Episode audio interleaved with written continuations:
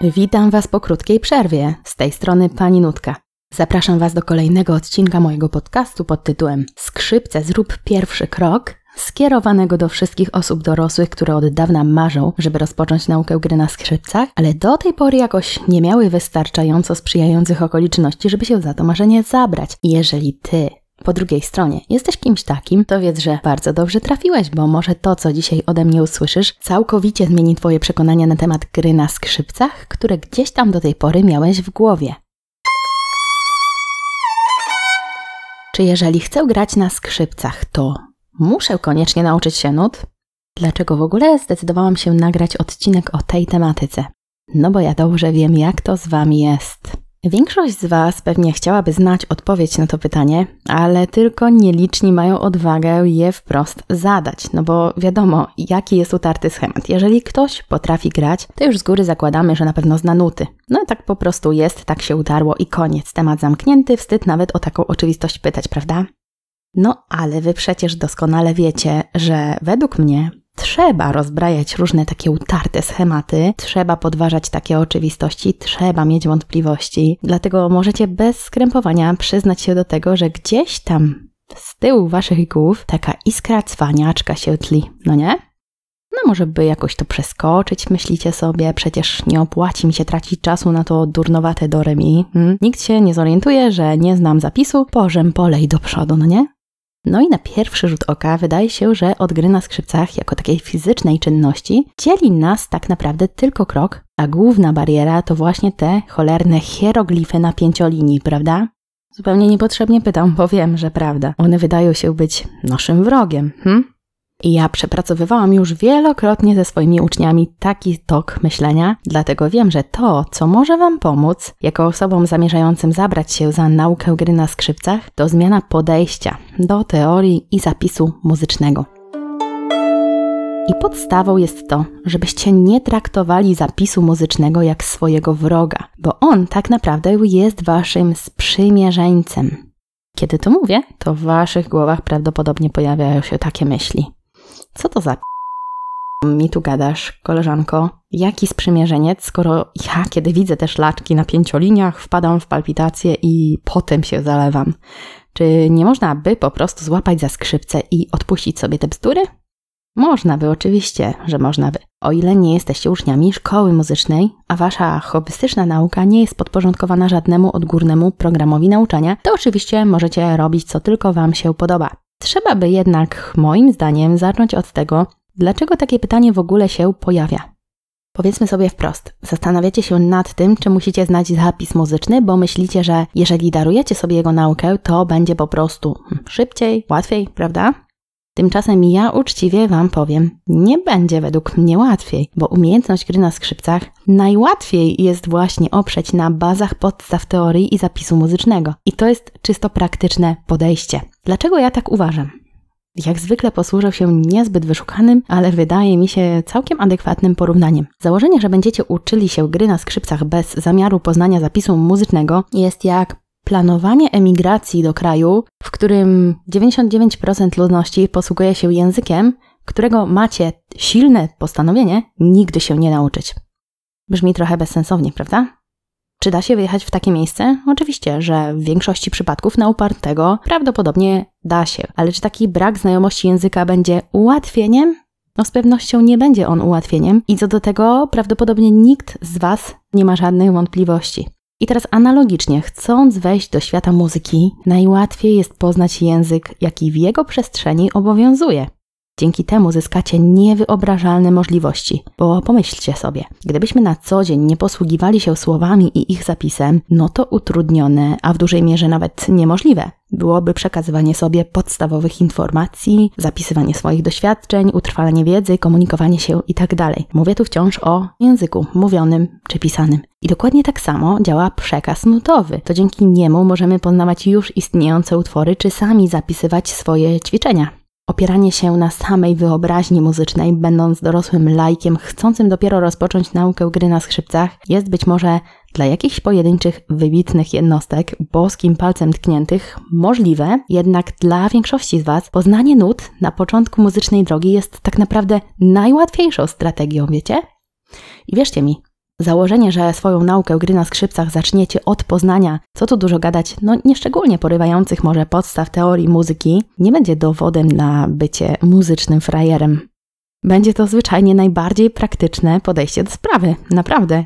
Jeżeli zaprzecie się i za wszelką cenę nie będziecie chcieli nauczyć się zapisu nutowego, no to bardzo szybko natraficie na pierwszy prozaiczny problem. Prawdopodobnie niełatwo będzie w ogóle znaleźć osobę, która zdecyduje się Was uczyć. I możecie powiedzieć, że w internecie istnieje już wszystko, nawet tabulatury na skrzypce i przeróżne alternatywne metody zapisu melodii. No i tak, owszem, ja jestem tego świadoma, jednak wciąż. Możliwości, które takie alternatywne metody zapisu dają, nie można nawet porównać z możliwościami, jakie otrzymujemy po poznaniu tego tradycyjnego zapisu. Ten pierwszy da nam możliwość poznania tego, co ktoś zdecyduje się nam udostępnić na bieżąco w internecie. I tego nie jest naprawdę wiele. A ten drugi? No da dostęp do utworów będących tak naprawdę owocem setek lat historii muzyki, jakkolwiek pompatycznie to nie brzmi. A nie wspomnę już nawet o tym, że mi osobiście te YouTube'owe, szarlatańskie metody zapisu wydają się tak naprawdę o wiele bardziej skomplikowane niż tradycyjny zapis nutowy. No ale to oczywiście moje subiektywne odczucie, więc tego nawet nie traktuję jako argument, bardziej jako dygresję. Um, ale wracając do sedna. Mając teoretyczną bazę wiedzy, wyzyskacie dostęp do niekończących się możliwości, a przede wszystkim do źródeł wiedzy, które pozwolą Wam stawać się coraz lepiej wyposażonymi instrumentalistami. I próbując zebrać jakoś ten temat do kupy, to nie jest tak, że dopóki nie poznacie nut, dopóty boska ręka sprawiedliwości będzie utrzymywała wasze kończyny w przykurczu i uniemożliwi jakikolwiek ruch do czasu, aż pokornie nie zapoznacie się z podstawami teorii. Bo suche fakty są takie, że oczywiście możecie nauczyć się wydobywania pojedynczych dźwięków bez znajomości teorii muzyki. Możecie oprzeć swoją naukę gry na przykład na wiedzy nieutrwalonej w formie zapisu nutowego, o ile, tak jak wspominałam, znajdziecie nauczyciela chcącego w ten sposób uczyć. Zanim jednak zdecydujecie ostatecznie, którą strategię nauki obieracie, spróbujcie racjonalnie przeanalizować argumenty znajdujące się tak naprawdę po obu stronach medalu, a później wybierzcie to, co dla Was samych wyda się najlepsze, bo wiecie, ja nawet jako nauczyciel nie mogę powiedzieć, że coś musicie. Na szczęście, jako dorośli hobbyści, nie skrępowani żadnymi ciasnymi ramami nauczania, wy wiele rzeczy po prostu możecie. Tych z Was, którzy zdecydują się podjąć wyzwanie i zdobyć takie podstawy wiedzy teoretycznej godne przyszłego skrzypka, ja zapraszam na mój mini kurs Ogarnij teorię muzyki w 17 dni całkowicie nieodpłatnie. I żeby wziąć w nim udział, wystarczy zapisać się na stronie www.akademiapaninutki.pl ukośnik wyzwanie. Głównym celem tego wyzwania będzie właśnie zbudowanie solidnych fundamentów pod Waszą przyszłą naukę gry na skrzypcach. Materiały, które ja będę dzień po dniu udostępniała w ramach takiego wyzwania, pozwolą Wam zrozumieć fundamentalne zasady, jakimi rządzi się świat muzyki. I pewnie w Waszej głowie rodzi się teraz kilka pytań, między innymi takie, czy możecie być kompletnie zieleni w temacie i coś zrozumiecie. Owszem, możecie, bo kurs dotyczy wiedzy od absolutnego zera.